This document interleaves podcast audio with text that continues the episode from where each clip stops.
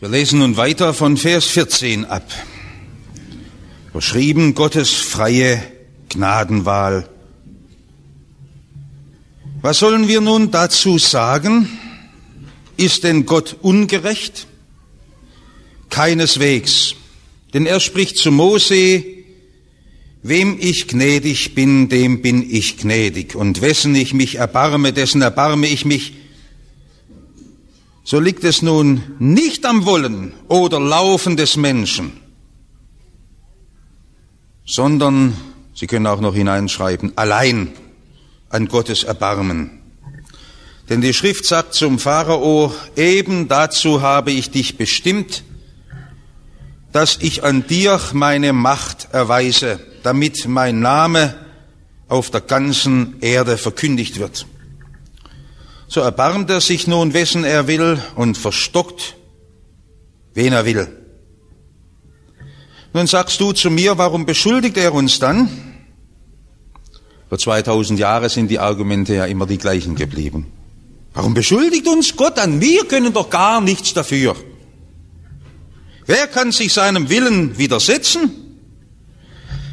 Ja, lieber Mensch, wer bist du denn, dass du mit Gott rechten willst? Sagt etwa ein Werk zu seinem Meister, warum machst du mich so?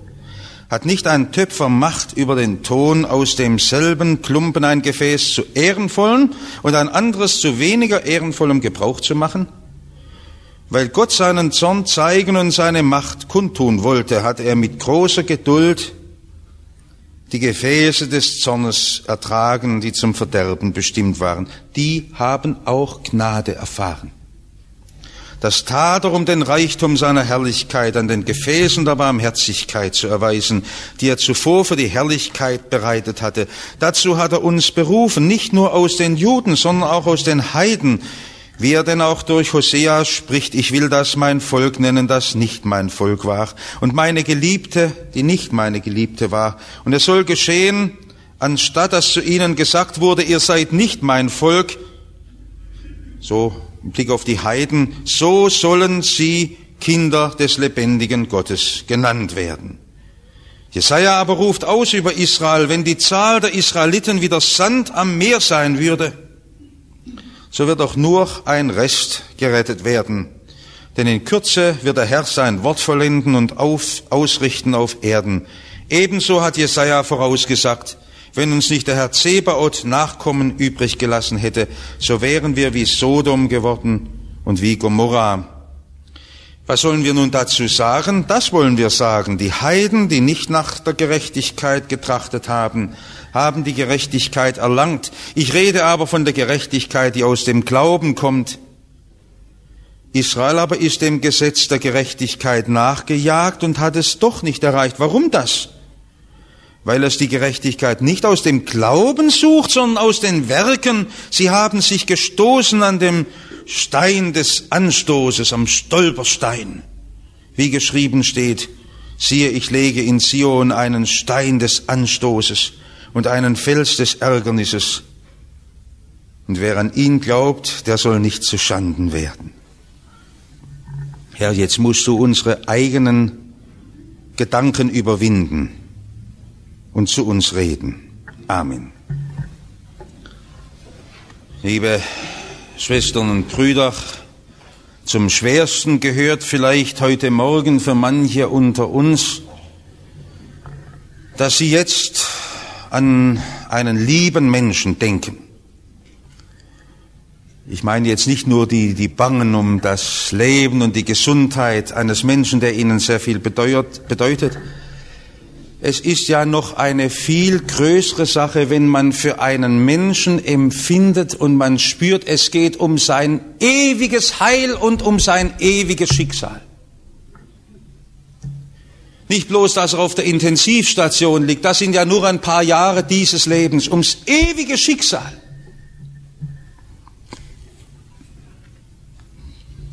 Schön, wenn Sie auch andere daran teilnehmen lassen, an Ihrem Schmerzen. Wir wohnen unterm selben Dach. Und wir haben doch nicht denselben Grund, von dem wir letztes Mal gehört haben. Gott ist für uns. Wer kann jetzt noch gegen uns sein? Und wir wollten doch das den anderen schenken, ihnen vermitteln. Und wir sind ganz müde geworden. Wir haben geredet und geredet und gemerkt, vielleicht haben gerade unsere Worte diesen Menschen abgestoßen. Und die Liebe, die kann dann oft bloß noch weinen. Eine Frau denkt an ihren Mann jetzt, Eltern an ihre Kinder, Kinder an ihre Eltern. Denn das ist ja eine Tatsache in der Bibel. Und die lassen wir uns nicht von denen wegreden, die da so leicht daherkommen und sagen, oh, wir werden alle doch irgendwo selig. Das spüren wir, wie der Apostel Paulus gelitten hat und er versteht sie. Er sagt, was aus meinem Leben wird, ist so unwichtig, wenn ich nur ein paar Leute selig machen könnte. Aber das kann ich ja nicht. Ich kann mich ja nicht für die anderen irgendwo hin verbannen lassen. Ich kann nicht für die anderen stellvertretend in die Hölle gehen. Denn Paulus treibt die Liebe zum Volk Israel, sagen wir es zu den Juden. Wenn das die Christen gelesen hätten, Römer 9, wäre viel Schuld nicht geschehen, weil Christen sich nie lösen dürfen vom Brudervolk der Juden von Israel, mit denen wir ganz eng verbunden sind. Und doch sagt Paulus hier ganz schwere Dinge. Obwohl sie die tröstlichen Psalmen beten, wie wir, der Herr ist mein Hirte. Obwohl sie die großen Verheißungen Gottes hören, es können wohl Berge weichen und Hügel hinfallen, haben sie es doch nicht ergriffen? Die glauben doch auch an den gleichen Herrgott. Noch viel mehr glauben die, die haben den Bund die haben die fleischliche Nachkommenschaft Abrahams, die haben das Gesetz, die haben den Gottesdienst, die haben die Verheißungen, haben es nicht erlangt. Da hat der Paulus sich nie damit beruhigen können und er traf ja immer wieder in der Synagoge mit den Söhnen des Volkes Israel zusammen und mit den Töchtern Israels. Und das hat ihn beschäftigt und umgetrieben.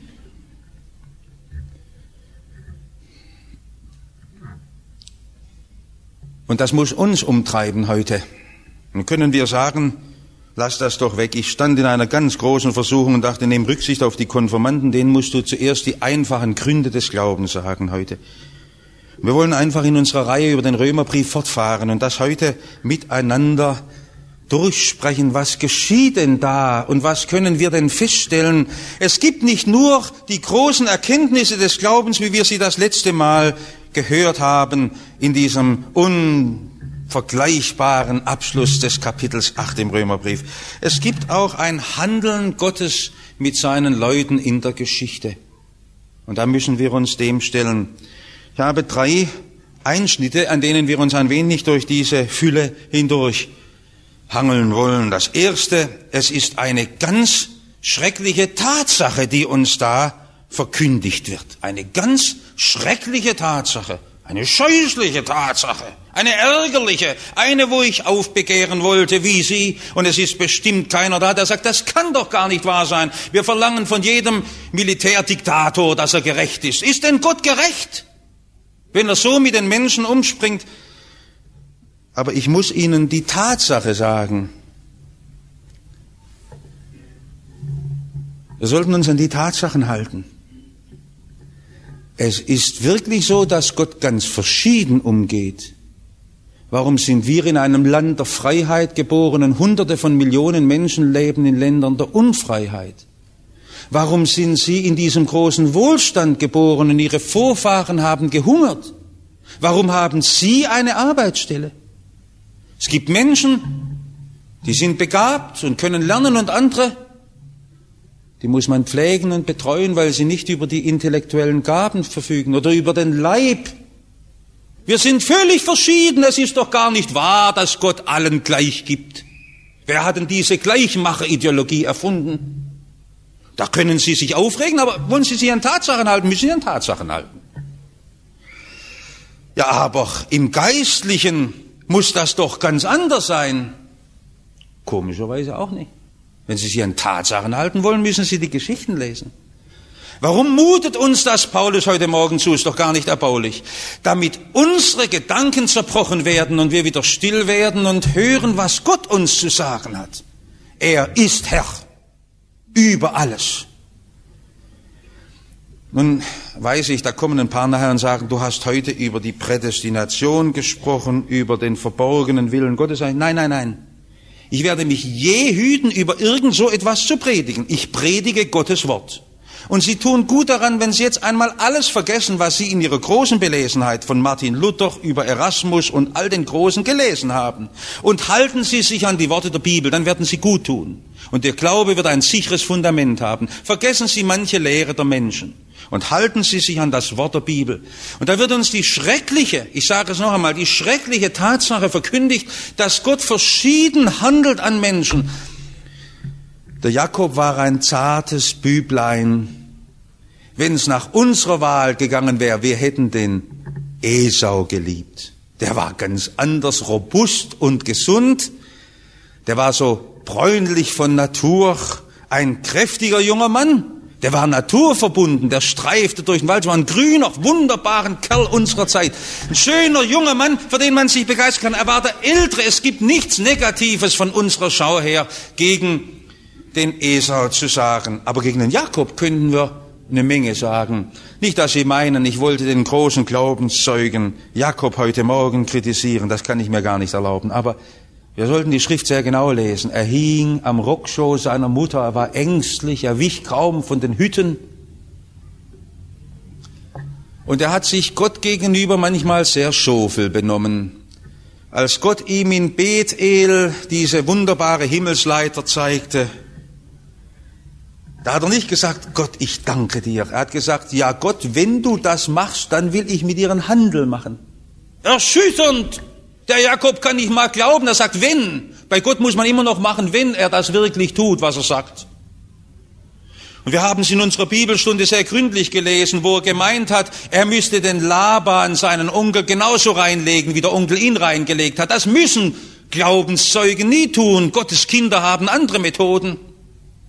Als er nachher Esau entgegenzieht, wissen Sie, was er gemacht hat? Hat die Frauen vorauslaufen lassen. Er war der Letzte, er hat gedacht, wenn es vorne gut geht, dann sehe ich es, dann kann ich hinten noch abzwitschern.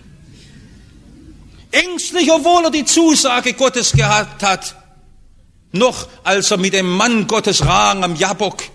Sie können viel über Jakob sagen, aber eins hat er gehabt, den Segen Gottes. Ob er in der Wüste lag und der Esau ihn umbringen will, der Segen Gottes war über ihm. Ob Laban ihn betrügen wollte, der Segen Gottes war über ihm. Ob Esau ihm entgegenzog, der Segen Gottes war über ihm. Warum? Wieso? Ich verstehe das nicht. Das will ja Gott, dass wir es nicht mehr verstehen. Ja, aber warum nicht mit Esau? Fassen Sie zuerst die eine Tatsache. Gott gibt seinen Segen, wie er will. Jetzt müssen Sie doch sagen, warum hat Gott mich, mich so erwählt? Warum hat er mir diese Eltern gegeben? Warum hat er mich in die Gemeinde geführt? Warum hat er mir sein Wort aufgeschlossen? Ich sehe so viele andere, die lesen die Bibel und verstehen doch nichts. Warum hat er mir den Glauben geschenkt? Wir sollten doch stehen bleiben und das Wunder der Gnade Gottes, der unbegreiflichen Gnade Gottes anbeten. Warum fühlen wir uns immer wieder als den Anwalt der anderen und wollen Gott schulmeistern, als seien wir die die Jury.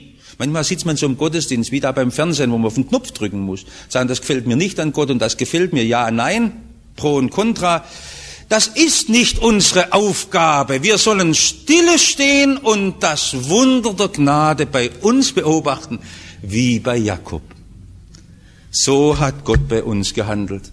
Wenn man uns ansieht, Liebe Schwestern und Brüder, es gibt viele, viele Menschen in der Welt, die hätten es viel mehr verdient, dass Gott sich ihrer erbarmt als wir. Kein Stückchen Ruhm darf da mehr dabei sein. Das unverdiente Gnade. Haben Sie auch gelacht, wie Ihre Oma das immer sagte? Aber verstehen Sie es mal und sagen es genauso bewegt Ihren Eltern, Enkelkindern weiter. Unverdient, was Gott an mir getan hat. Damit erkennen wir auch gleich das mit Esau. Das ist bei denen, die da immer spekulieren über diese Begriffe Prädestination und den Deservo Arbitrio und all diese grausamen Dinge. Nie hat Gott einen Menschen zum Bösen angestiftet. Fassen Sie das. Nirgendwo in der Bibel, auch den Judas nicht. Auch den Esau nicht. Es wird in der Bibel sehr klar erzählt, dass Esau das bekommt, was seine Taten wert sind. Er hat ja seine Erstgeburt weggeschoben. Das hat nicht Gott gemacht. So wie die Menschen an ihrer Sünde sterben. Wir brauchen Gott nicht verklagen. Gott hat das Recht, einen Menschen seine Sünde vorzuhalten, allen Menschen in dieser Welt. Aber seine Gnade, die wir empfangen haben, das, was er uns gegeben hat, die Begegnung mit ihm, das war ein unbegreifliches und unfassbares Wunder. Ein Geschenk, unverdient, das steht da. Das war mein erster Punkt, eine schreckliche Tatsache. Ich hätte es viel lieber überschrieben, das Wunder der unverdienten Gnade, aber dann hätten Sie nicht so zugehört, wie ich es jetzt machen durfte. War die Spannung ein bisschen größer. Nehmen Sie mal's ab. Also erster Punkt hieß es Wunder der unverdienten Gnade. Eine schreckliche Tatsache. Eine tröstliche Tatsache. Denn darauf ruht ja mein Heil. Zweitens. Ist Gott im Unrecht?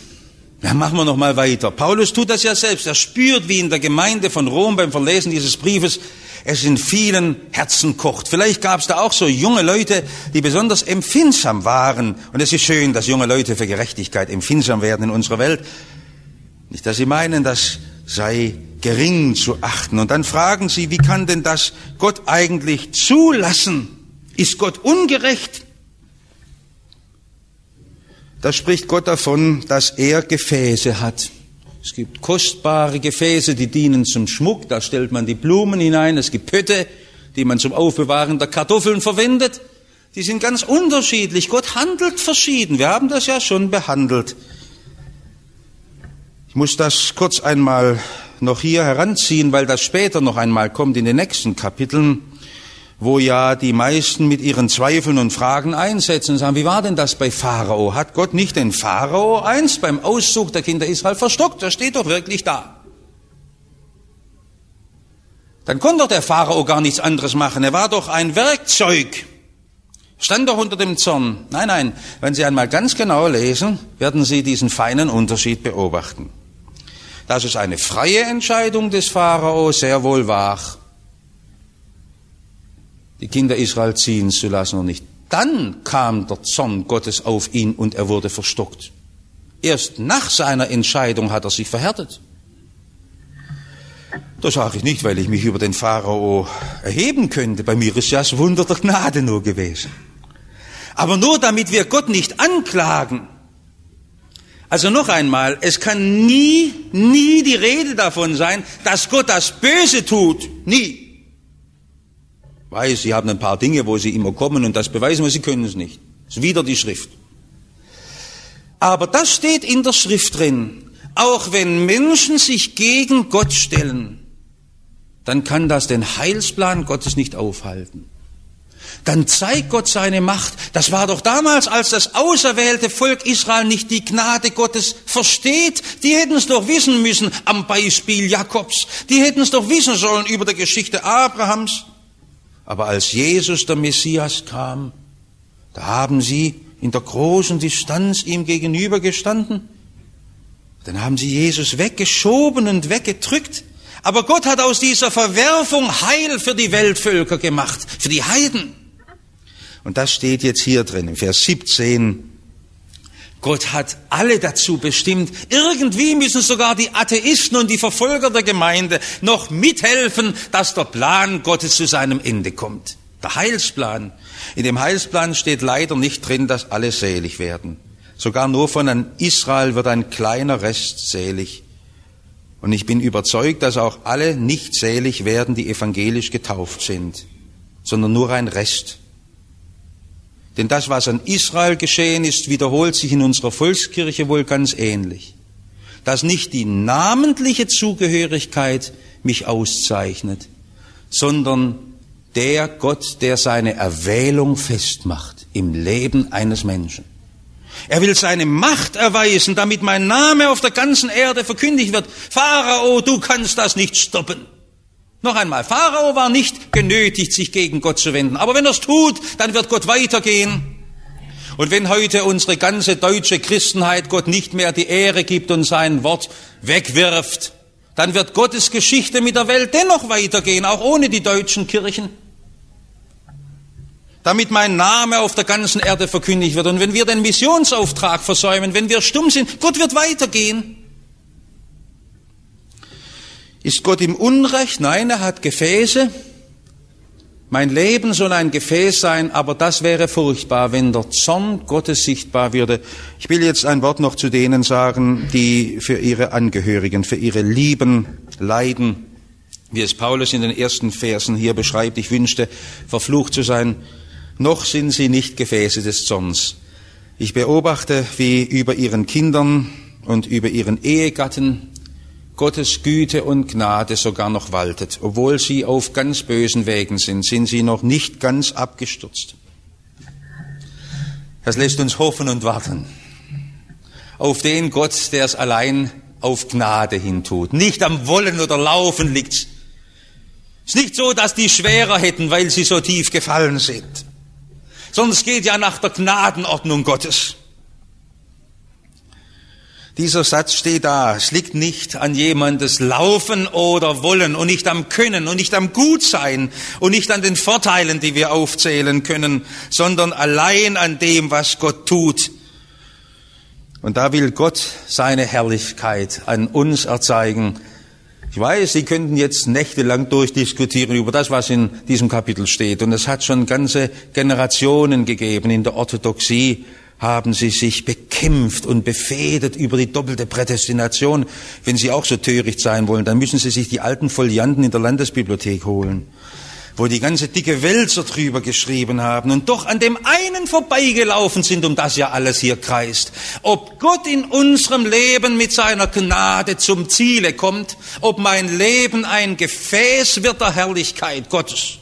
Mehr nicht. Es liegt nicht an meinem Können und Wollen und Laufen. Jetzt bin ich froh, dass wir doch den Text heute haben, auch wenn junge Konformanten da sind. Dass es nicht drauf ankommt, was ich bin vor Gott, sondern was er aus mir macht in seiner Gnade. Darum mein letzter Punkt. Ach, ihr habt den zweiten Punkt eigentlich auch noch anders überschreiben wollen, nicht von der Ungerechtigkeit Gottes, sondern es kommt nicht auf unsere Selbstverwirklichung an, sondern ob Gott sich in unserem Leben verwirklicht. Das war mir eigentlich wichtig. Die Herrlichkeit, das Gefäß zubereiten kann.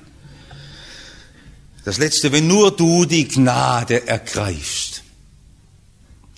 Ja, auch die anderen Darum bin ich mit Leib und Seele Evangelist und Missionar.